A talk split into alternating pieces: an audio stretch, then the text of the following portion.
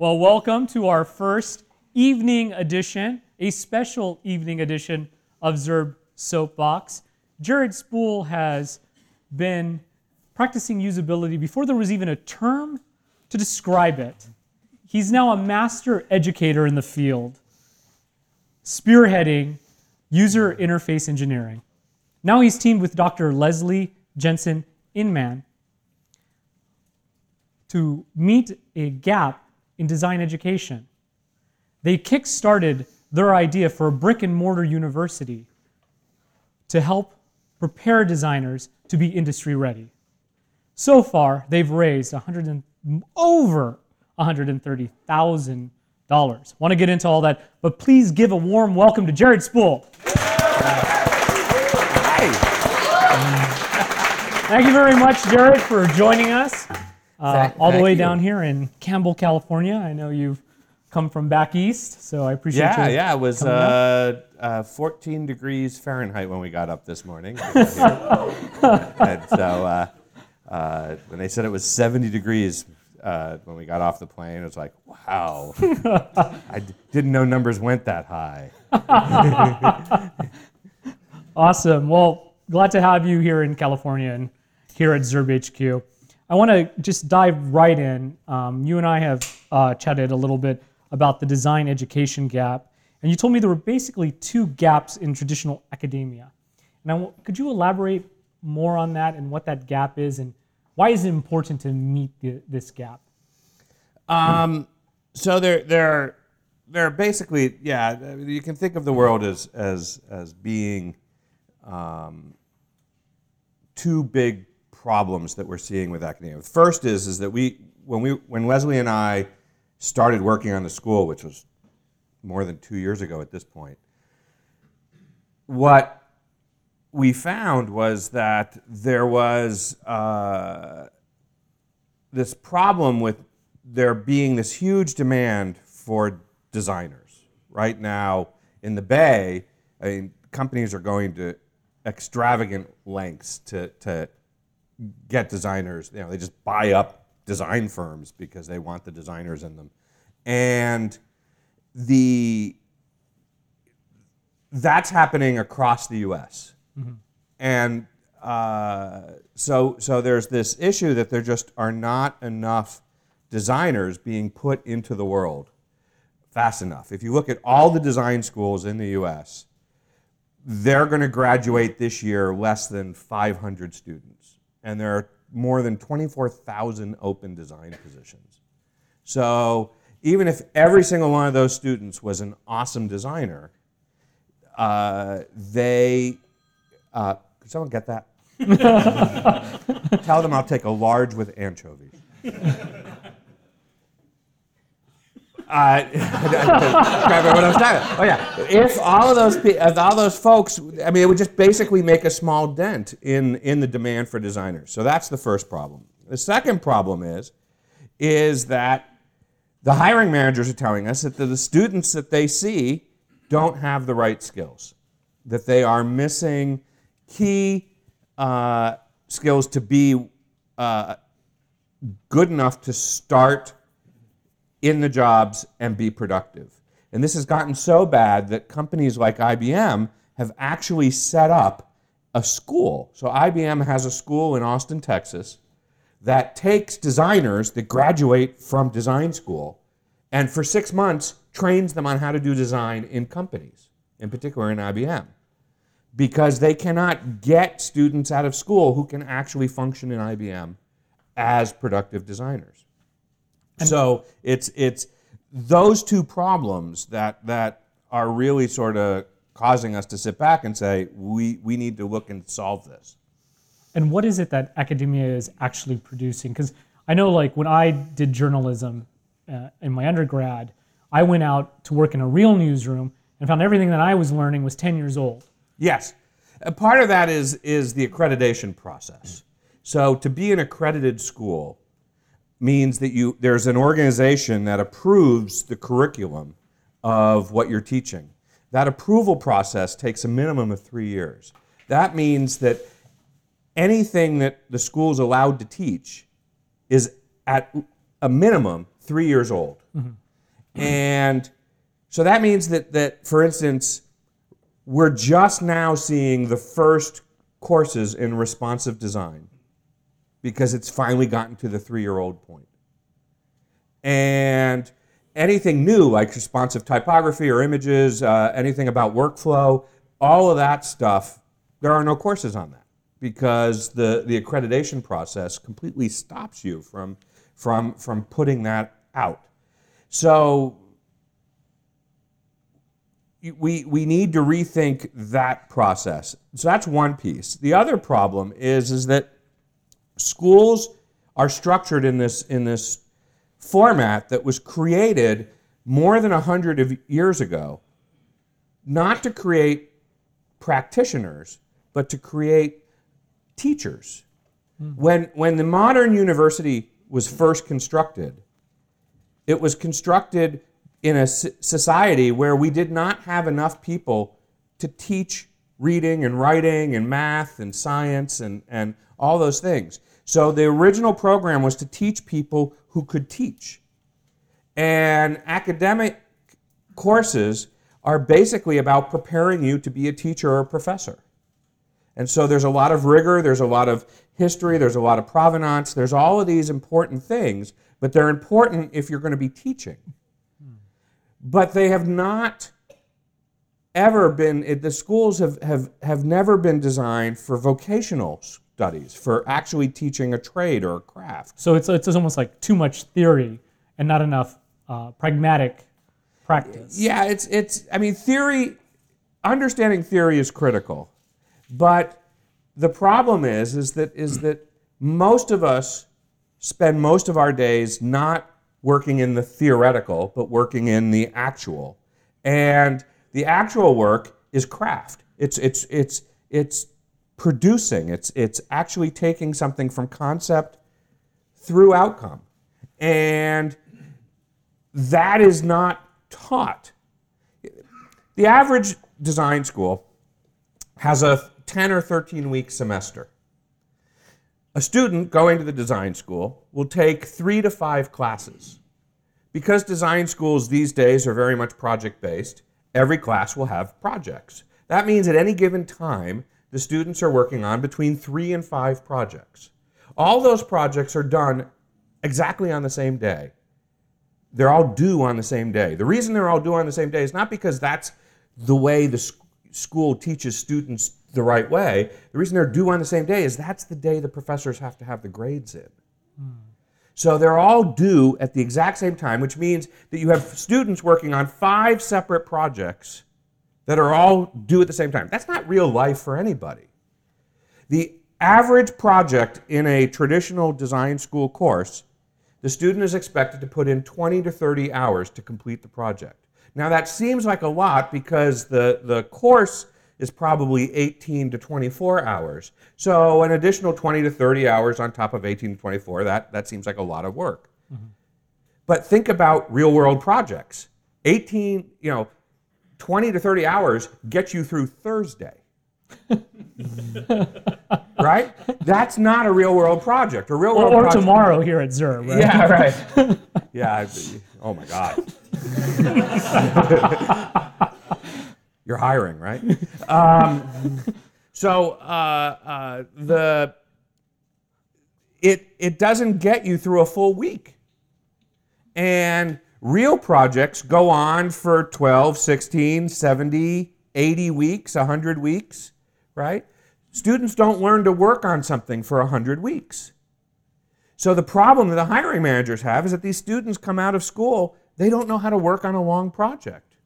In fact, they don't even know how to work in a long day because the way schools are set up, the, the, it's a conditioning process. It's, they, you are conditioned uh, uh, to learn that if you can sit still for a 90 minute class, you can go play frisbee. right? Sit still, go play frisbee, then come back, sit still, and then go play frisbee. That's how schools are set up. And the, uh, uh, the students don't learn to sit for an entire day. They don't learn to work on a, on a continuous project for an entire day. So the, the hiring managers are telling us that they're really struggling just finding people who can do the job in the context of work. Right.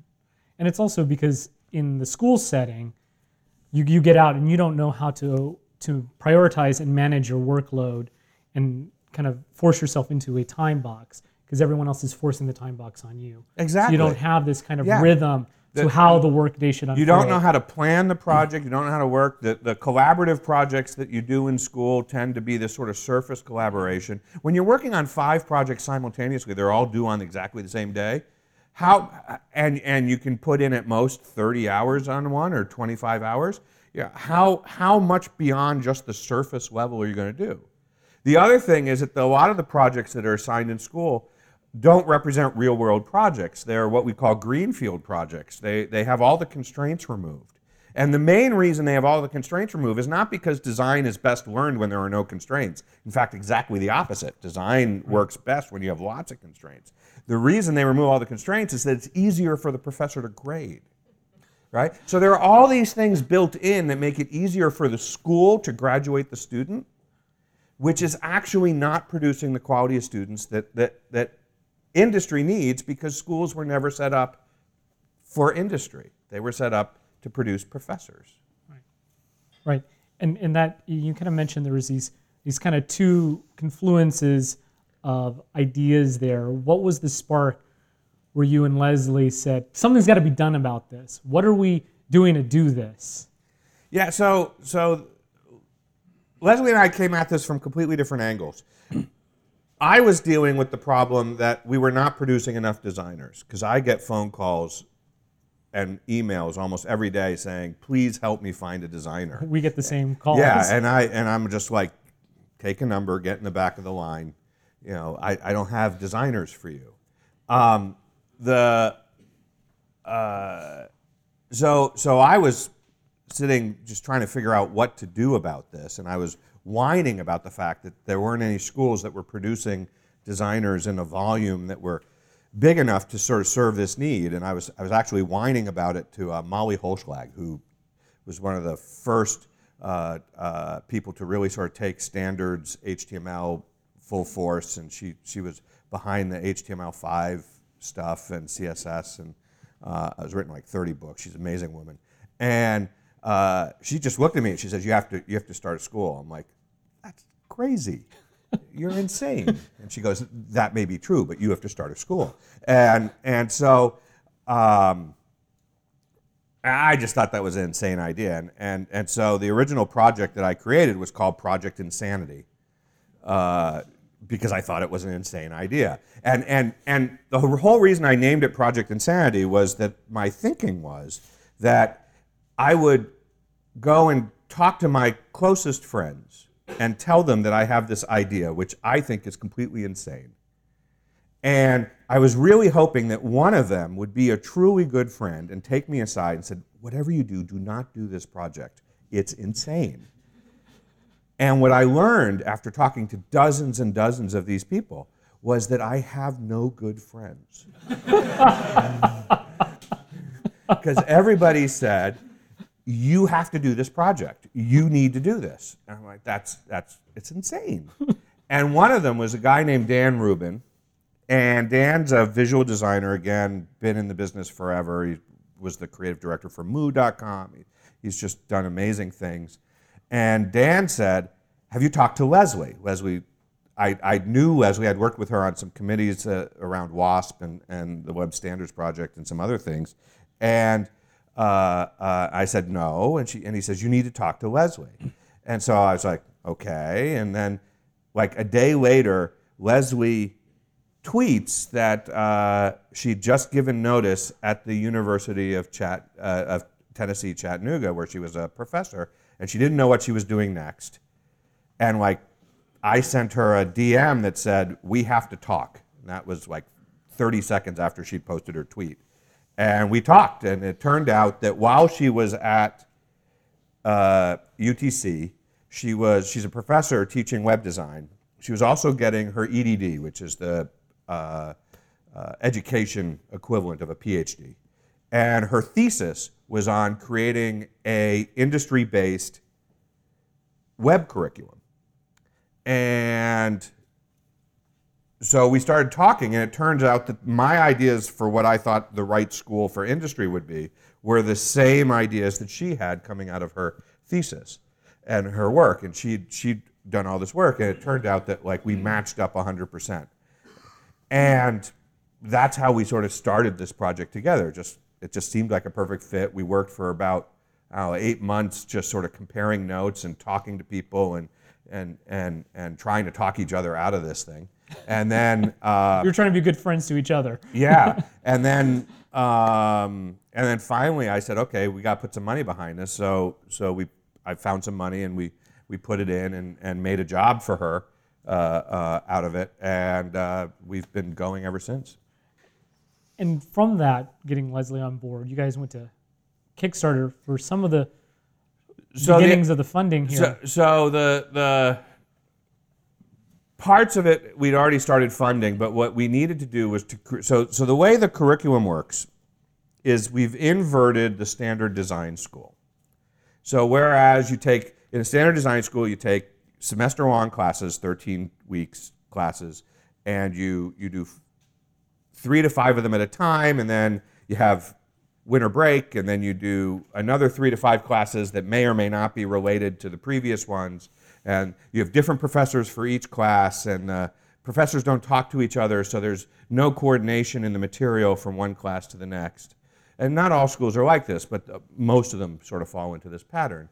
Um, uh, we decided to invert that. So the way we came up with this is it's a two-year long program. It's a bricks and mortar program. It's going to be housed in Chattanooga, Tennessee, and the um, the the the each class is three weeks long, eight hours a day, for three weeks. So it's actually 120 hours. So so the the when you when you start to, to work in education, one of the things I learned, which I did not know until I started this project, was that uh, at the at the center of education is this this thing called the contact hour. Contact hours are the Higgs boson particle of education. and, and there are these things that have to be everywhere, but nobody knows how they work or why they're there. It turns out they were originally created to calculate how much pension a teacher should get when they retire. And everything is geared around contact hours. So we take the idea of contact hours and we turn them on their side. So our program offers 1,750 contact hours as certified by the state of Tennessee. And we, um, uh, uh, we have, uh, the students will work for, for, in essence, 120 hours on a course. And the course, they only take one course at a time for for three weeks, and there's 30 of them in a two year period.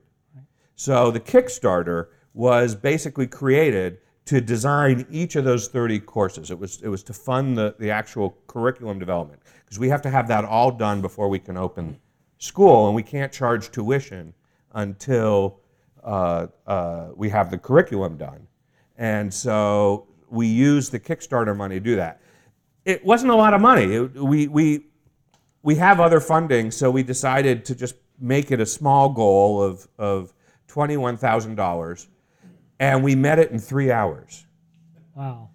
And uh, we ended up raising 133,000, which is 600% higher than our goal.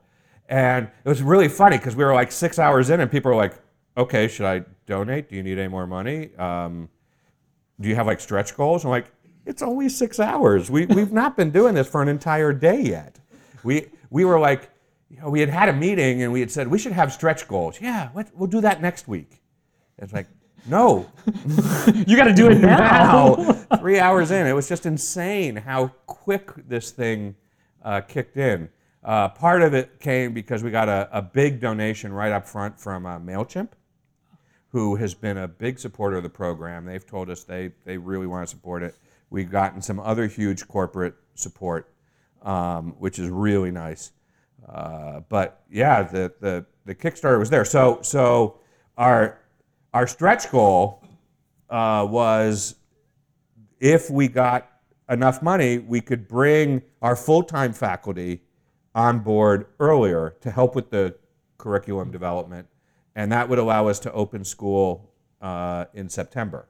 And we made that stretch goal, and then that was at 122,000. And then once we got to that, we declared that everything we raised after that was going to scholarships. So we ended up getting another twenty thousand dollars. I guess it was one hundred twelve thousand was what we shot for for the stretch goal. So there's another twenty thousand dollars on top of that that we now have for scholarship money uh, for the students. So it's it's Cool. It's like just like within a few hours. I haven't seen anything. it was something like that quick on a Kickstarter. I, yeah, no, it was it was insane. So we had all these emails that were that were that we'd written that we were going to send to all our friends that basically said, "So I know you've been a friend of a Kickstarter funder before, Kickstarter founder before, and here's how Kickstarter works. Kickstarter is the hipster word for begging. So for the next 30 days, we are going to beg from you. It's basically just hipster bake sale. And we're going to beg for 30 days, and you can shut us up if you donate a dollar. That's all we ask for. If you, if you donate a dollar and you get all your friends to donate a dollar, we'll shut up that much sooner. And we thought that would get us to our 21 grand, you know, two weeks in. And, uh, and then three hours later, it's like, I haven't even sent the emails. What am I going to do now? like, oh, what am I going to do? it, it, Kickstarter, it, I, uh, uh, I have been on both sides of Kickstarters. Ones that, that looked like they weren't going to get funded until the very last minute, and then ones that get funded very far up front, and both of them suck. it's, it's a miserable experience to, to, to do a Kickstarter project because you, you, all you can do for an entire month is refresh, refresh, refresh, refresh. It's, it's, I think I wore out a whole portion of my screen um, because that's how Kickstarter works. You just refresh. Damn it, refresh. Damn it. Why didn't someone donate since the last refresh? Damn it. It's like constantly waiting for that update. Ah, Give me the next shot. It, it's like when the Kickstarter ends, it's like, okay, what am I going to do with my day? I don't know what I'm supposed to do now. So I've just cut out all that refreshing. I think for a day and a half, I kept refreshing like you just, just- to see if it would It's change. like you just came out of a mm-hmm. university design program. You don't know what to do with yourself. it is, it is, it is, just like that. So with the Kickstarter, you're you're using that money to to help build this curriculum, get a staff. What is it, you know, that the curriculum that you and Leslie are building, and you guys are designing it from the ground up. What is kind of like the novel approach there that you're taking, and and how how does a designer kind of achieve mastery in your program? Yeah, so it's a it's a so one of the things that's novel about it is that it's a it's a generalist curriculum. So it's a UX designer, uh, what we call an industry ready UX designer.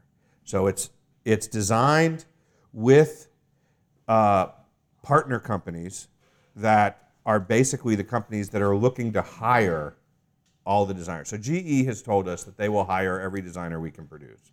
Disney's basically told us the same thing. Um, Marriott's very interested. We decided early on that we were going to focus on companies that are really struggling at hiring designers out of school because um, everybody's struggling to hire designers, but the students are going to the Facebooks and the Googles and the startups on the, on the Valley.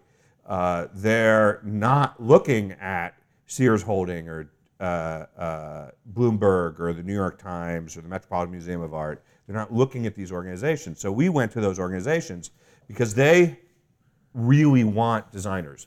Um, uh, GE wants to hire 400 designers right now.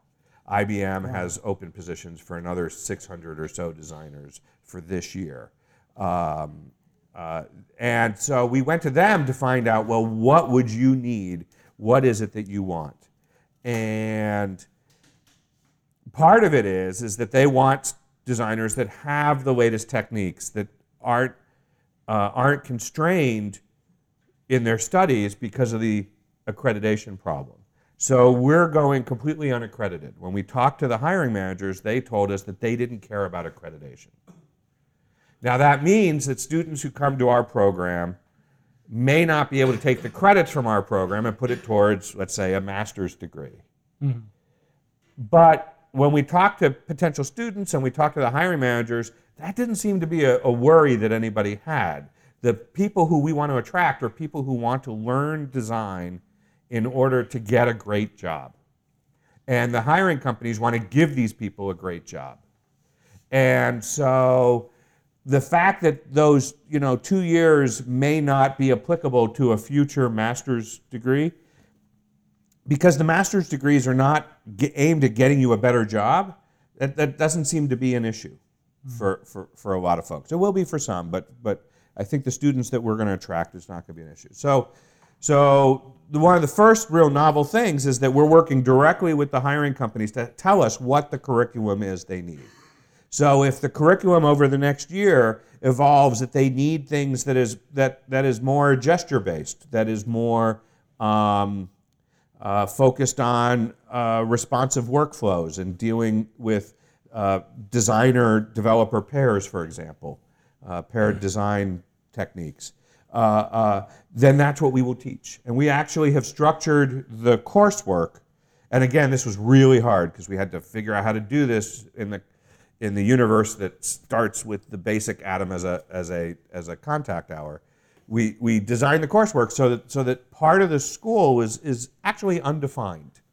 That, that we can't tell you when you sign up what the full curriculum you will study is. Because we've left as much as six months at the end to be filled in as we get closer to uh, make sure that you have those latest skills. You're laying you're laying track as the train is approaching. Exactly, exactly. It's a very Gumby train model, and so uh, the the um, gosh, most of you probably have no idea who Gumby is. Uh, um, I watched him when I was five years old. I watched the original program when I was five years old. Uh, um, yes, it's very retro. Um, the but but the idea is that is that that track is is is getting filled in. You know, three quarters of the curriculum we know what it is. It's UX design, so it's information architecture, uh, interaction design, user research, visual design, information design, copywriting, uh, design process management, and um, uh, what we call editing and curation, which is basically saying no to features. It's a fancy word for saying no to features. Uh, uh, no more features. Keep it simple. So, um, uh, so those are the basic skills, and then on top of that, we've layered domain knowledge and and and uh, analytics and um, uh, social network design, and and we've put in uh, some programming. Uh, everybody's going to learn HTML, CSS, JavaScript, jQuery, some Ruby on Rails. Uh, understand how the MVC, how how you know, mass, uh, model view controller works, uh, understand how to, to uh, uh, uh do some basic MySQL. Uh, the whole idea being that they need to be able to prototype things very fast right. to get them up and running. Um, and we've got some really important soft skills critique, facilitating, presenting, sketching, leadership. all of these things are, are core skills that, that the students will come out with, uh, in addition to, you know, whatever the next thing is, like responsive design or, you know, if it's mm-hmm. learning how to program for glass or whatever the subsequent, you know, the, the, actual thing that glass becomes or, you know, uh, uh, car interfaces or whatever it is that we need people to be able to do. Right.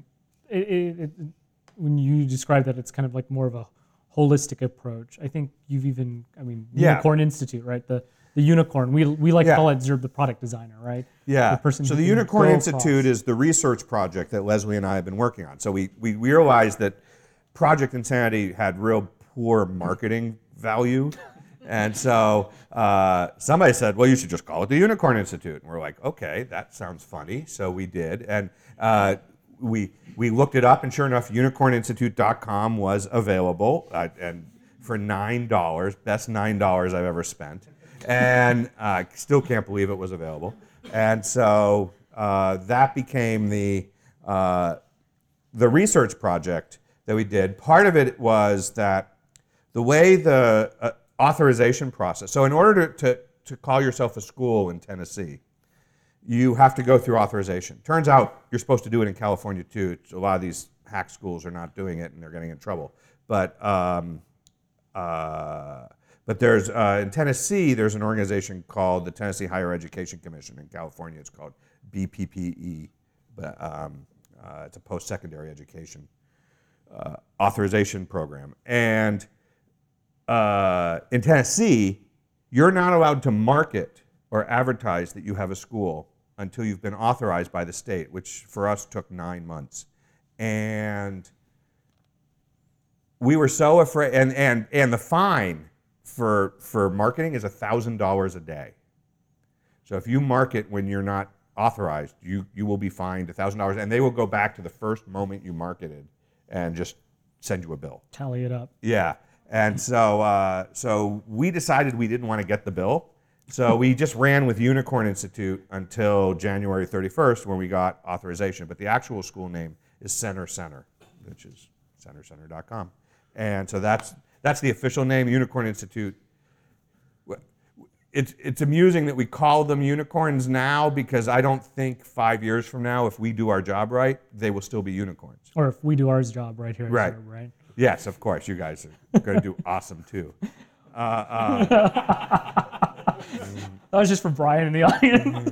but, but you know, unicorns are mythical, rare creatures. We don't think they're going to be mythical or rare. right. You know, they're not really now. You can see, you can find them, but uh, um, uh, they, they uh, I think that, that going forward, they're they're going to be. Uh, it, it, the name unicorn is not going to stand the test of time. Where so we, we wanted a name that, that you know ten or fifteen years from now still made sense. And I have to ask you because you sort of mentioned it a little bit while while we were all having food, but uh, center center the uh, uh, American and then the British spelling. Why why that name? So we, we chose the two names because it's it, it's we wanted to be talking about the center of design, the, the design world. Sort of, we are we're sort of producing the the students that are coming out are sort of emerging from uh, this hub, so the sort of center of that. But we're also when we imagined the school, when Leslie and I first thought about it, in order to keep the hiring companies, the, what we call the partner companies, involved, we, we wanted to give them a reason to come to the school. So we wanted to make it a center that people would come to. So, so the sort of thinking of it as a place where people congregate to talk about design, to talk about uh, uh, how design is done, and a place where what is new and important in design is emerging. That was that was sort of the thinking behind the center center name, and and we were fortunate that all four versions, all four possible combinations of URL were available, and we have them all. Uh, At best, nine bucks you spent or six bucks. Yeah, that was thirty six bucks, but yeah. So uh, uh, well, that was a little more pricey. it was, it was, but yeah, no, we got it. So if you type it in wrong, you get center center in different combinations. It'll still get you the same place. very very smart. And I, I, I, have, to ask you as well because you know you guys are doing a brick and mortar school, and we've seen this surgence of like online Treehouse, Yes. uh, Codecademy, et cetera, et cetera. Why is it important to to be online? Like with us, we do both online and we also do in person. But you guys, you've got like a place. So we're creating. So this is a two-year program. This isn't a ten-week program. This isn't a course you take for 15 hours across, you know, a bunch of weekends. It is. It is a uh, uh, a two-year program, 1,750 contact hours, and the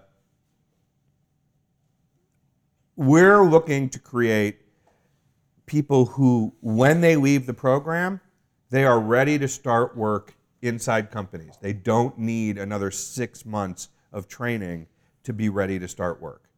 And so the only way we knew how to do that was in person.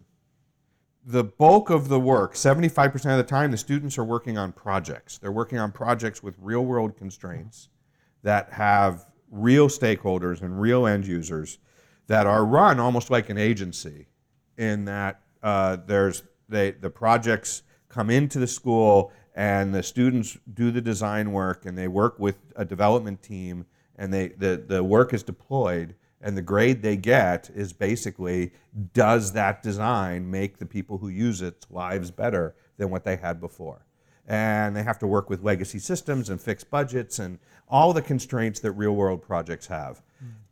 And we did not know how to do this how to do collaborative project work uh, in an online space.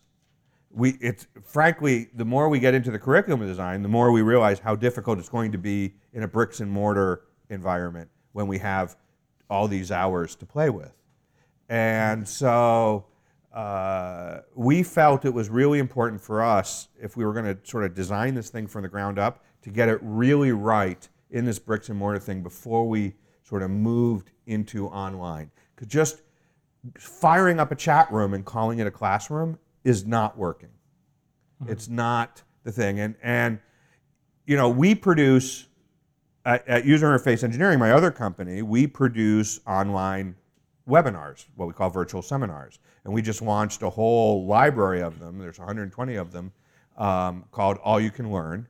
And the, uh, and you know, you can, you can sign up for that, get 30 days free, and then if you like it, 23 bucks a month from that point on. And that's the online space. And we think that that's, that's fine. But that's, a, that's listening to an industry expert for 90 minutes tell you about responsive design or uh, designing touch friendly interfaces or creating mm-hmm. uh, uh, great user research or all these different things.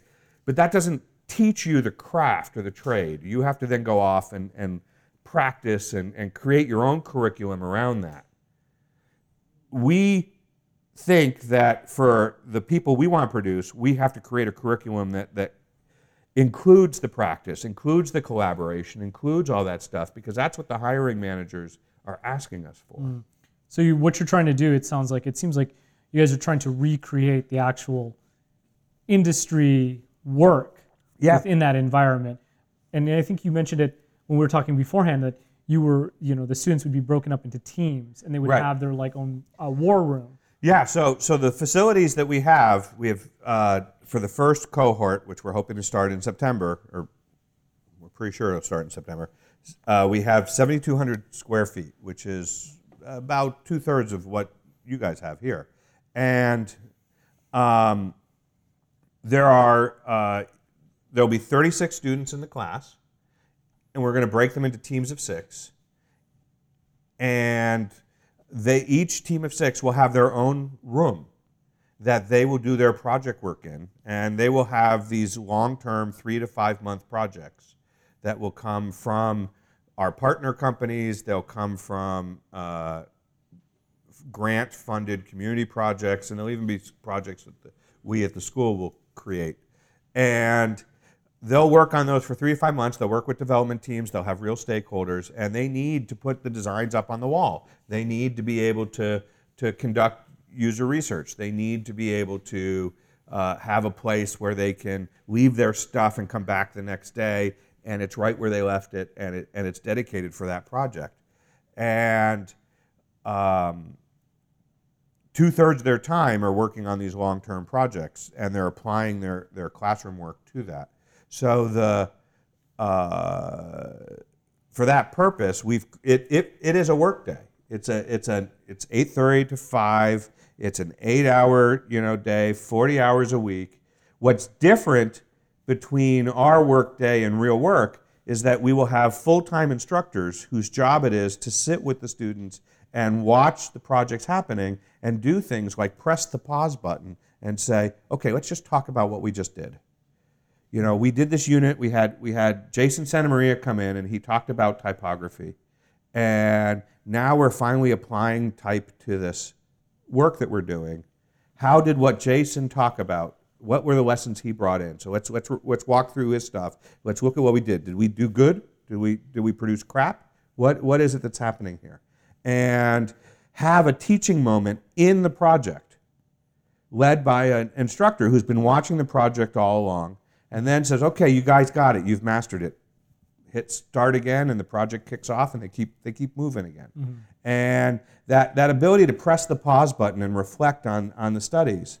You know, reflect on the interpersonal stuff that's going on, or the project management stuff. Reflect on, you know, the frustration that's happening with the design. Reflect on the fact that that that uh, uh, they need to think, you know, they need to get some um, a little bit more help with their CSS because they're they're not looking at this the way they should because they they're they're just being sloppy in their code. You know, all of those things w- we can do in this space Mm. because we have this nice physical two-year space, you know, two-year program, and we have a centralized space, and we're we can sit there and, and watch what's going on. So it's like the instructor's there to kind of insert a feedback loop during the workday. Now, are they like the lead of the project, or are they outside of the project? No, no, they're they're they're they're project leaders, and and this is going to be a hard role. So so we just posted today the job description for the for, we call these uh, these uh, positions facilitators. That's the official name that we got approved from the state. Uh, though very early on, someone nicknamed them unicorn wranglers, and that name sort of stuck. So if you go to the job listing, it says unicorn wrangler, but the official title, uh, uh, uh, as approved by the state of Tennessee, is is is uh, uh, facilitator, and the facilitator basically plays this really interesting. They, the job is very complex. It's unlike any sort of job in the design space, and they're to some extent they're unicorns in their own right. In that, in that we're going to have to find people who have multiple talents because they're going to be project leaders. So we need someone who's sort of like a project leader, creative director, because we're we're creating, we're intentionally creating junior designers. That's that's what um, the the folks we talk to at the hiring companies, that's what they are missing the most. A lot of these programs are trying to produce the next Jony Ives or Milton Glaser or Paula Scher. You know, they're trying to produce these incredible high-end designers, and that's great. The world needs all these high-thinking, incredible designers. We're trying to produce all the people who are going to work for those people, who are actually going to execute the projects, who are going to actually produce all the wireframes and get the prototypes done and do the user research and conduct all the stuff. So we're, we want to create all those people. And um, so we don't expect them coming in to have project management skills.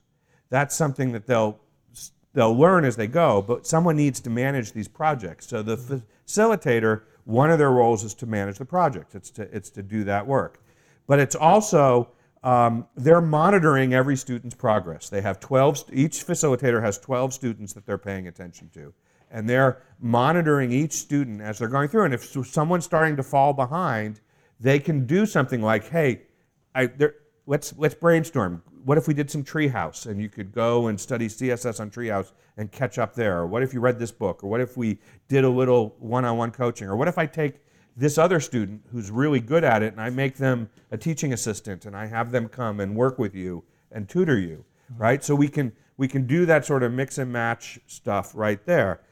They're also going to be working with the industry experts, the people coming in every three weeks to te- kick off with a two day workshop, these courses, and basically sit down and say, okay, here are the students, here's where they are in their projects, here are the things they need to hear from you. So all the industry experts will tailor their, their industry grade workshops to what we're doing in the program and where the students are at that moment. And the industry ex- uh, and the facilitators are going to be sort of monitoring the program, and they're going to be the ones who, who create the curriculum that we use in that last six month period. So they have to sort of pay attention to what's happening at the hiring companies, work with those partner companies, and coordinate with them to say, okay, what do we need to have in, in what we call the, the special studies section of the program? And they're going to be that. So, so these people have to have all these different skills and to think about all these different things. And we have to find people who are good project leaders.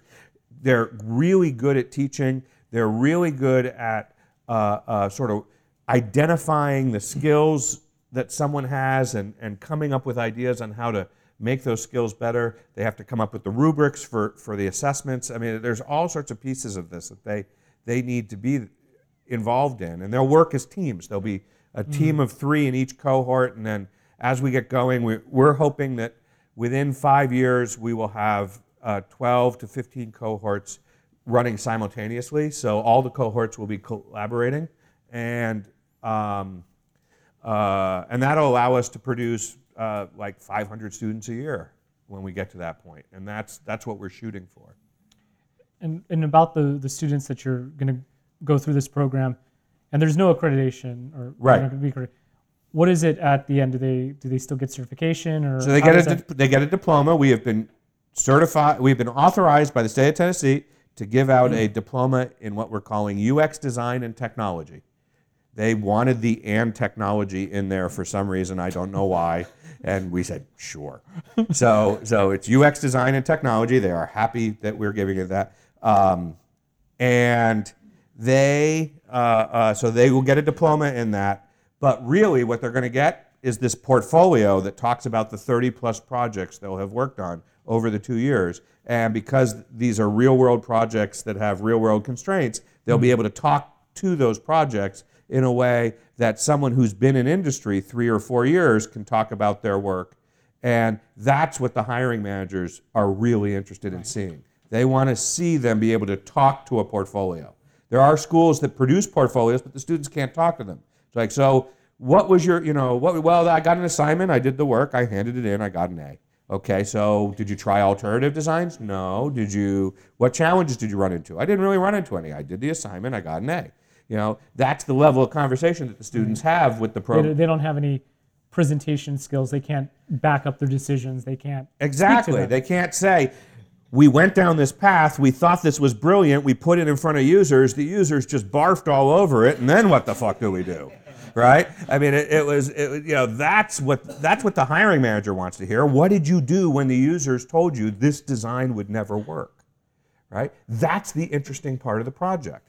How do you then move forward? How do you then uh, uh, uh, create something that uh, um, uh, gets you the, the real experience of designing. And so those are the things that the, the facilitators are going to sort of bring out and say, okay, we're at this moment. Don't get discouraged.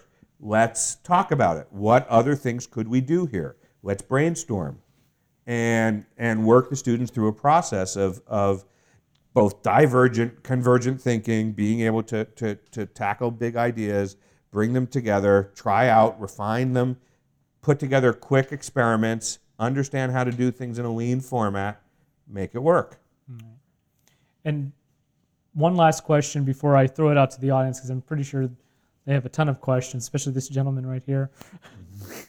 uh, do you see this type of education as the future, and what is going to happen in your uh, in your mind to traditional academia? I think traditional academia has a place. I think we need to teach teachers. I think we need to really push the theory, right? We, under, we, we have some theory about how design works. But for example, um, 15 years ago, if you talked in design school about emotion and design, they would sort of look at you and say, well, we build delightful interfaces, but you can't really measure that. And then people like Daniel Kahneman come along and teach us that, in fact, using behavioral economics techniques, we can, in fact, measure happiness and we can measure delight. And we can start to look at how the brain functions when people are delighted and when they're happy. And we can start to look at uh, uh, the bad decisions people make when they're unhappy or the good decisions they make when they aren't. And then we can start to look at that theory. And, and then now there's this body of knowledge that we didn't have 15 years ago about how to measure emotion and how to actually create experiences that project emotion and that, that, that, that allow us to, to help people make better uh, designs and, and more delightful. Uh, I think that theory has to keep being pushed. And I think uh, acad- academia is a perfect place to do research, to do studies, to think about that type of work. At the same time, I think there's going to be a resurgence in vocational schools. Vocational, so, so one of the first vocational schools in the United States happened here in San Francisco right after the uh, 1906 earthquake. The, um, uh, the city was, was demolished by fires and, and the earthquake. and needed to be rebuilt. And there weren't enough people to rebuild the city here. So someone said, well, we're not going to be able to find these people someplace else. We need to train them. So this little building that's now down what, on Sutter Street called the Mechanics Library was founded as a place to teach people to be the mechanics to build buildings to actually rebuild the city. And it was really the first vocational school in the US.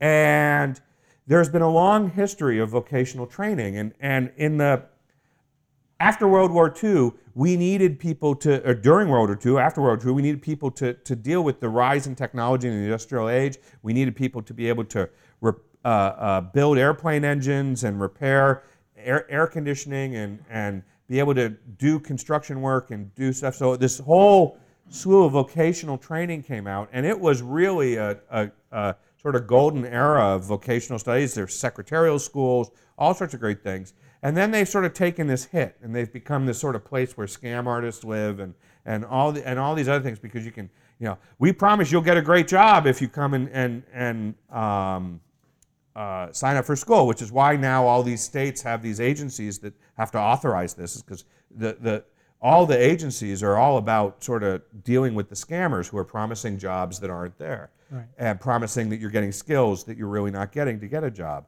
And so, uh, uh, so, so in the last 20, 30 years, uh, vocational studies have taken this sort of reputational hit as being this thing that only the stupid people do, that, that you know, it's, it's for suckers and they're all scam artists. I think we're going to see a resurgence in vocational studies because what we're doing is teaching craft. We are teaching people to be able to do craft work, fine grain master craft work. That's what we need to do. And, and the best way to do that is through experience based learning. And the best sort of format for experience based learning is a trade school, is a, is a uh, um, uh, vocational school. And I think these are going to take different formats. When we know more about how to do them online, I think that will really thrive. Um, I think right now there's lots of experiments. Some of them are better than others. We're paying attention to everything that's going on there. I think that a lot of these short-term programs, these you know, pay twelve thousand dollars for seven weeks uh, uh, programs, are interesting. But you know, in seven weeks, you don't become a master designer, and you you get enough sort of vocabulary to be able to talk your way into it, but that's only going to get people so far. And the hiring companies, they're not quite falling for that.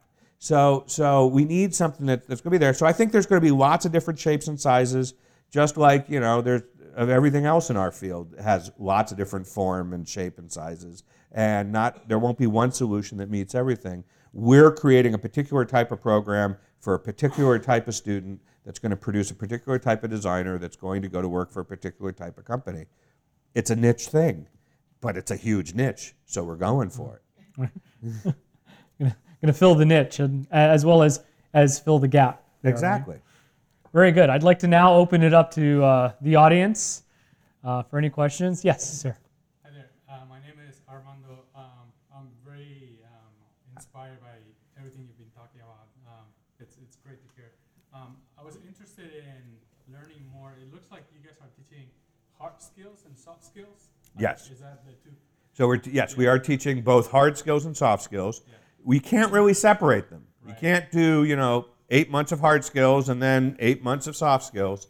It, you you sort of learn them all together. So the way the curriculum is is coming out is is you know we're going to do a unit on on user research, which is a hard skill going out and doing usability tests, going out and, and doing field studies, learning how to interview, doing all those things. And then we're going to do a class on, uh, uh, on critique, right? Being able to, to, to talk about the design in an affirmative, constructive way, being able to receive critique, being able to, in a room of people who may have never been introduced to decent critique, actually bring them through the critique process so it's a productive, affirmative, constructive process, right? That's a soft skill. Right.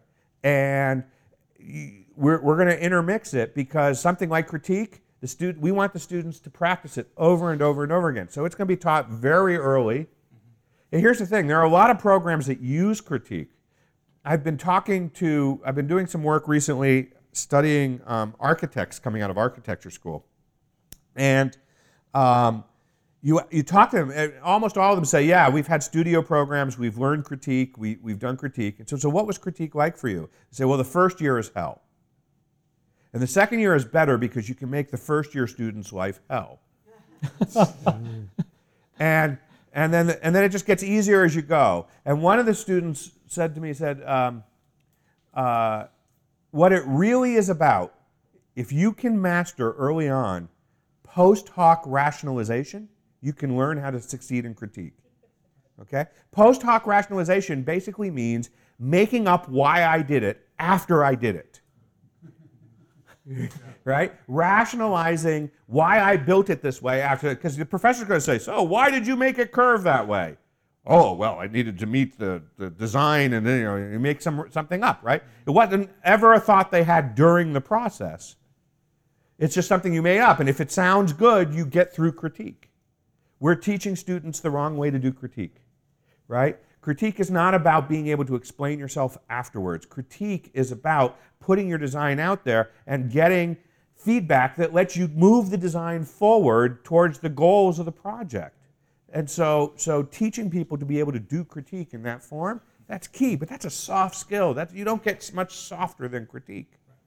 Well, email writing. We're going to work on email writing.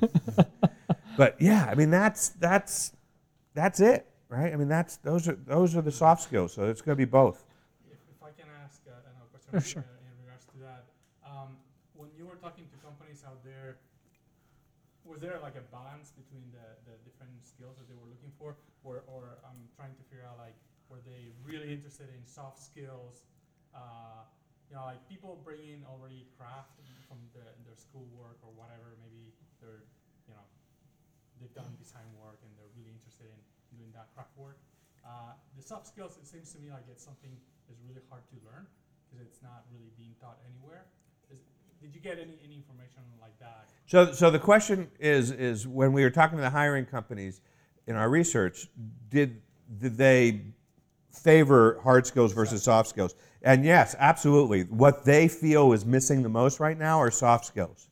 That, that is the thing that they were struggling with the most. That the students were coming in with a, with mastery of how to how to use Photoshop, or they were mastering you know their HTML, CSS, or they were mastering uh, the ability to to sort of design to a problem.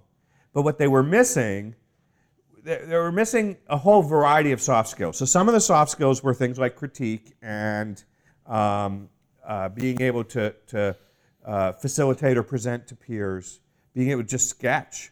If you don't come out of an MFA-based program, design program, if you come out of like CMU's engineering program, just basic sketching is something that, that folks can be lacking. So, so those are uh, those soft skills. But there were also soft skills around collaboration because group projects aren't really group projects. It's just dividing up the work and getting together on the last day to combine it and hoping it works together.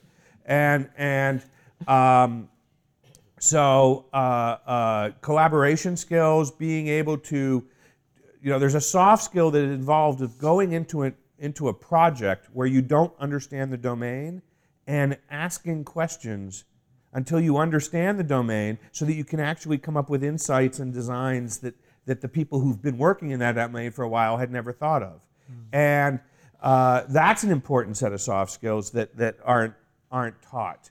And you can teach those things, but, but in order to teach those things, you have to have a lot of practice behind it. So these are these, and then and then there's just simple things like being able to sit in a meeting without looking like it's killing you. I can't tell you how many um, uh, how many folks, how many hiring managers said, yeah, they can't sit still. They don't know how to sit. And they just slump in the chair and they just go, oh through the meeting. Right. or they sit there with their phone. And it's like, there's a vice president in the room. Don't you don't do that, right? and and you know, uh, and so so you know, being able to write an email that is not a novel It's just a short little email that asks the question and then gets out of the way. It doesn't give you the entire history of the project, right? So there's all these soft skills that, that, that, that are just missing. You know, had a guy from Disney say, Jared, here's what you need to do. What I want you to do is, uh, first week of school, it's got to be like Army boot camp. You just got to rip them down to nothing and then build them back up piece by piece to make them the ultimate designer. Disney. That's, that's, Disney is so frustrated they're, resor- they're resorting to military tactics.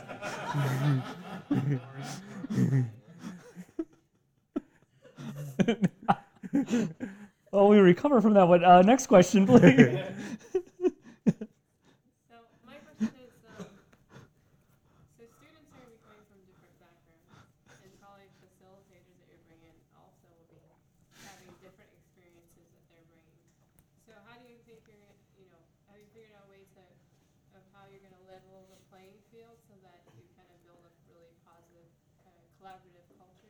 So the question is that we have students coming from different backgrounds. We're going to have the facilitators coming in from different backgrounds. How do we level the playing field so that we can build something collaborative?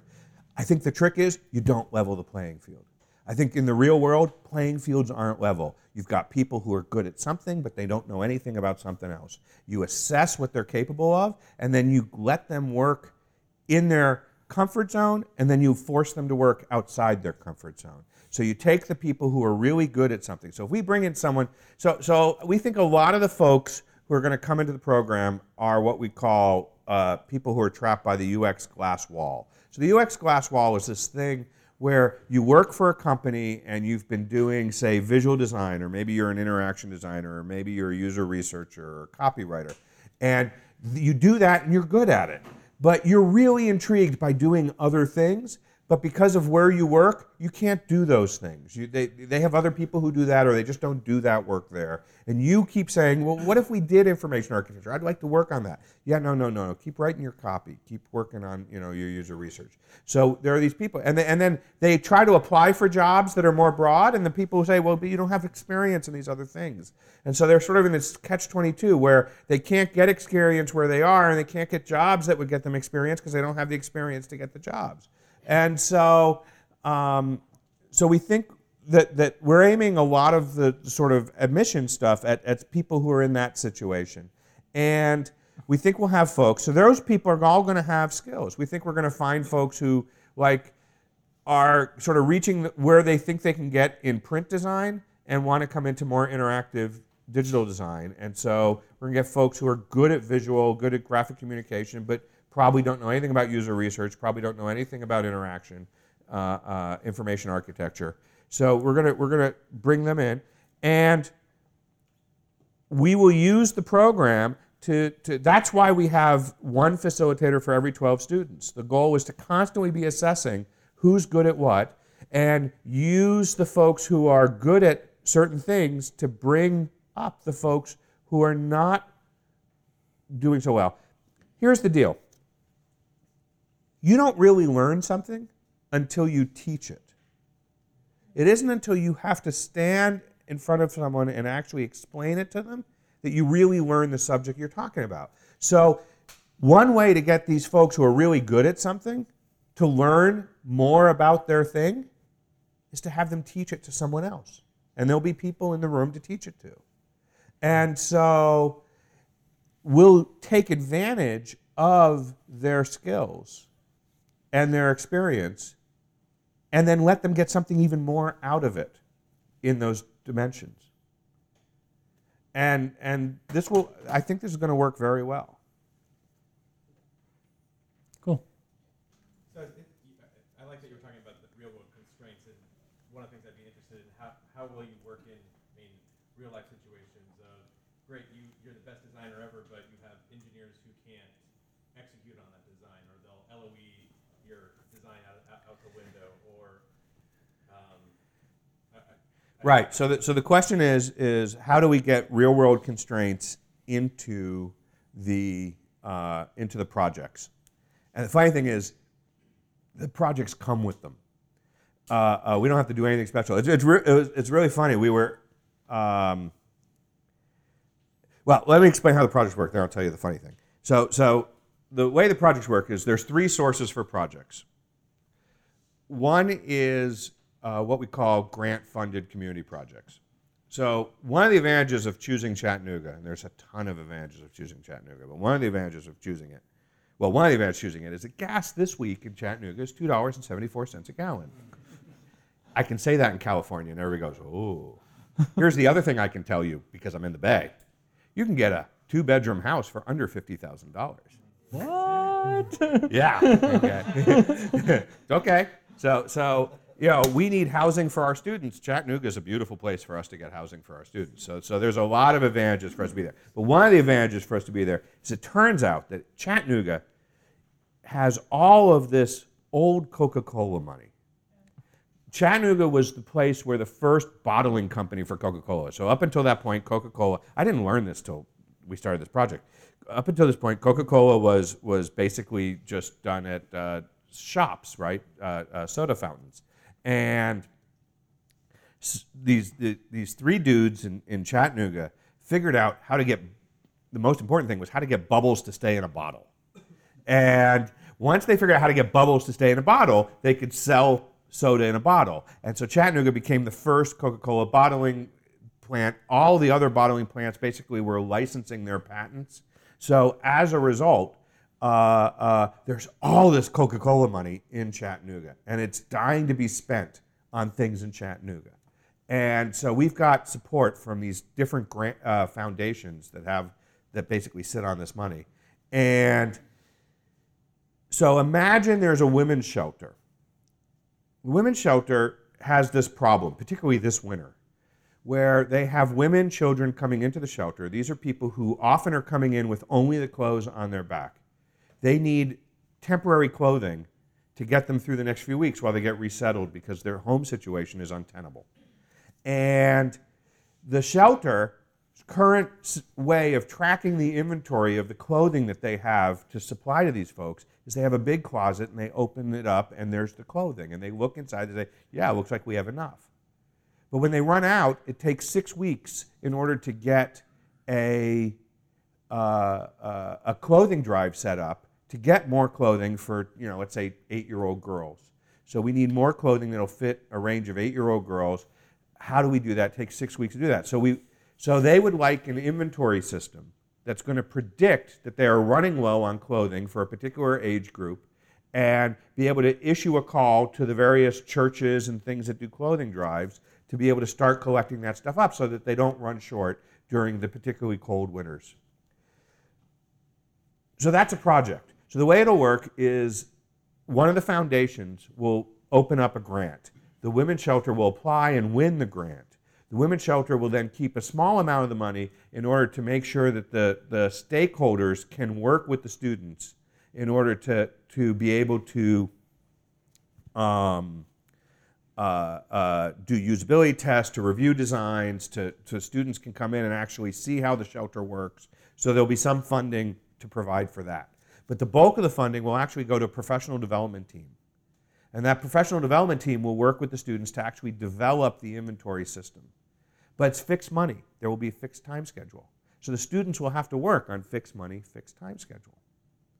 So they will work with real stakeholders, real users, real developers, fixed time, fixed money. That's an important project. And that's, a, that's an incredible set of skills. The stories they're going to be able to tell when they're done with that project will be incredible.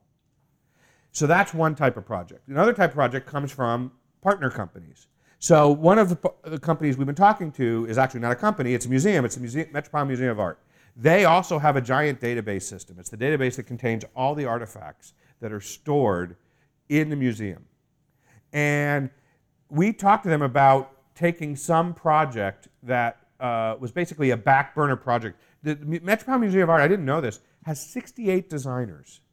It's a, a huge design team, and they can't get enough designers who come in, and they're very frustrated with the ones coming out of school, just like everybody else. And, and they, they want students who can be able to actually work in the museum and get stuff done. So, they, so we said, okay, let's give them a project. So we said, well, what, what's a project you have that, that you guys just never get around to? You'd love to do it, but you're not getting around. Back burner project. Probably not something that your patrons or your donors will ever see.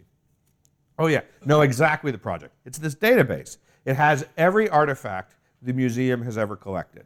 Every fact about that artifact. It has all the information that the curators need to put on an exhibit, all the information that the exhibit planners, who actually have to design the cases and how much space things are and, and what the temperature of the room is. All that stuff has to be there. It has uh, everything the restorers use. It has everything that the insurance company uses to appraise these, these artifacts, right?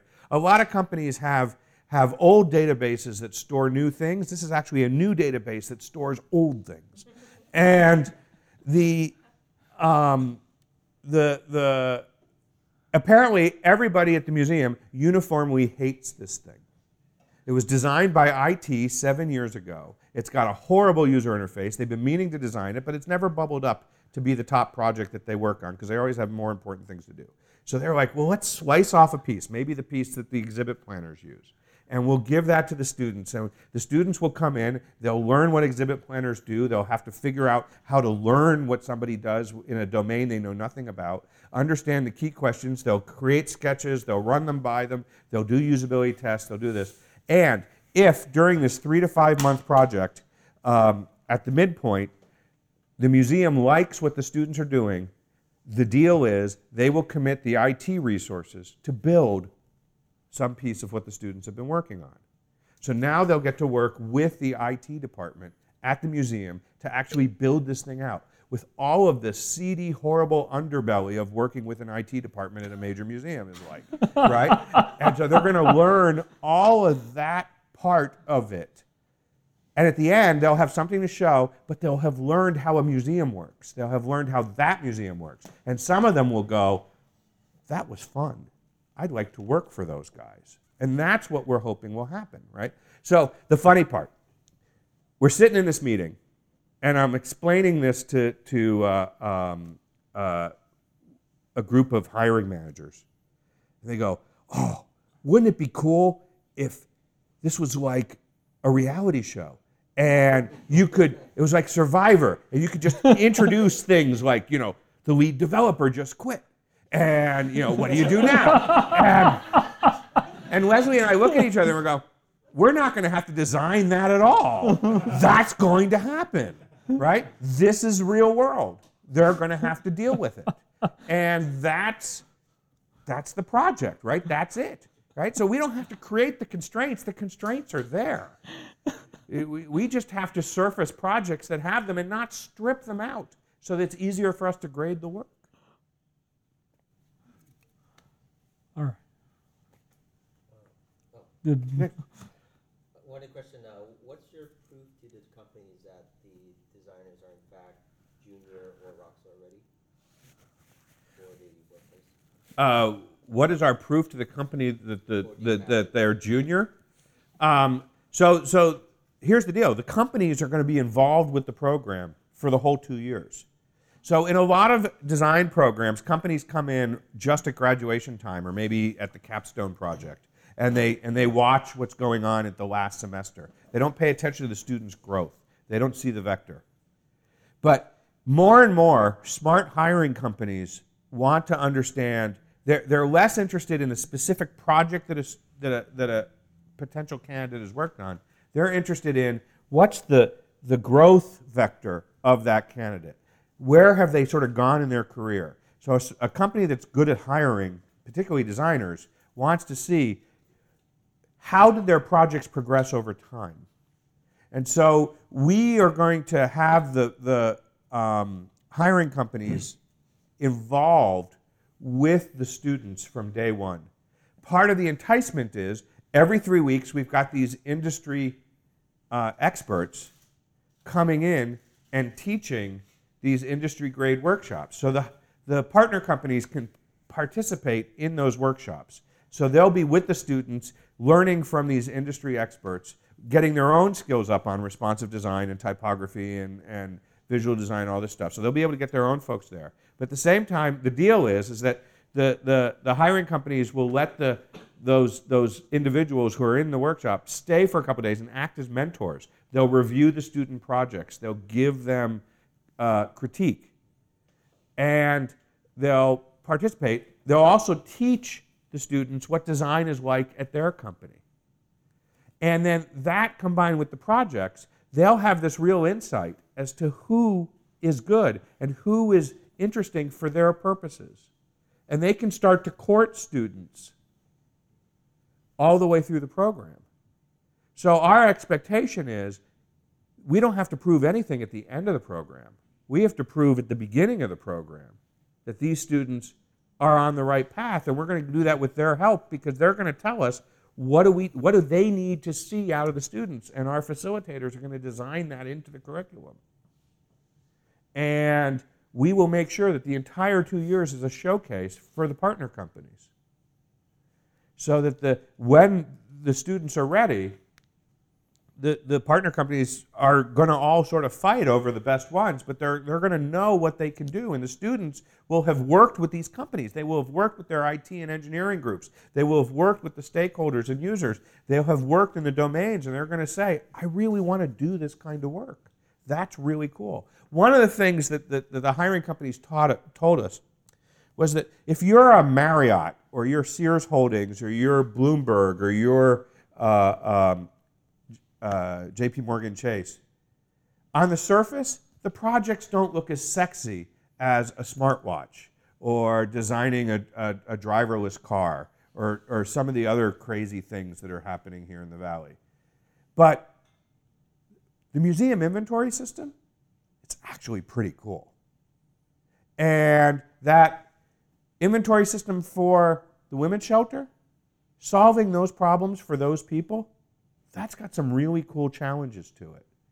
And so we want to teach the students, this is a big soft skill, we want to teach the students to be able to look beyond the surface and see the sexiness of a design problem that's deep within it. Any good designer can look at any design challenge and go, that's a cool problem. I'd like to take a handle at it. Right? I'd really like to work on that. And we want to, we want to do that. And we want them to be able to express what they see there and to be able to get to it really fast so that they can go to Wells Fargo and find the sexy challenges inside mortgage applications because there are a lot of really cool things you can do if we can make mortgage applications better designed. And so um, we want them to understand how to do that. And so, so the only way to do that is to have that intimate interrelationship over the two year process. And so that's key to the way we're, we're building this out. We have time for one more question. Uh, how do you think that hiring managers should look at people coming from CMU, RISD, Bentley, uh, Michigan uh, versus someone who's coming from uh, Center for example? Well, I think so. The question is, how should hiring managers evaluate students coming out of all the different schools that are out there? You know, things like RISD and and uh, SCAD and, and CMU. I think that um, I think there's the first thing is you have to be realistic about what you want any new hire to do, right? Whether they're a graduate out of school or a seasoned designer, you have to have a really sort of realistic approach to this. I think a lot of hiring practices today are actually very bad. They are detrimental to the organizations that are hiring these people. They get a lot of sort of crap filtered in. And they're, in some ways, they're just cruel procedures that are not actually producing the best human talent for that organization. And so I think that um, whether you're hiring students or not, you need to really look at your process of how you determine what's there. I happen to be a big fan of performance based ha- hiring. Uh, if, if you want to learn about it, there's a fabulous book by a guy named Lou Adler called Hire with Your Head. It costs $19.32 on Amazon, and it's the best $19.32 you'll ever spend because it will change completely the way you hire. But the, um, the key thing is that you have to understand what you're hiring for, and you have to, you have to understand that in really realistic terms. And if you can get that down, you can, you can say, this is what we want our candidate to be able to do the first year they're here. These are the things we need them to do. And now demonstrate to us that you can do that. Then you'll see the value. And some things need critical thinkers, critical problem solvers. They need people who can look at a, a, a bigger picture and um, uh, design for that. And um, some folks will need people who can come into a project, hear the brief, take it apart, and start executing. Start really making it work. I think there's roles for both. I think that our school is going to focus on the latter. Um, but they're going to be able to work with a development team. They're going to be able to work with uh, stakeholders. I think that's absolutely critical to the success of the program. Uh, but uh, uh, if you have a clear understanding and you communicate that to the school, the school will change their curriculum to match that because all of our schools are, have the same goal, which is to get the students great jobs at the end. And everybody's, everybody's focused on that. We just are focused on different problems in different ways. Thank you very much for encouraging my behavior. Thank you very much, Jared. I appreciate you doing this and coming out. Thank you to everyone who attended.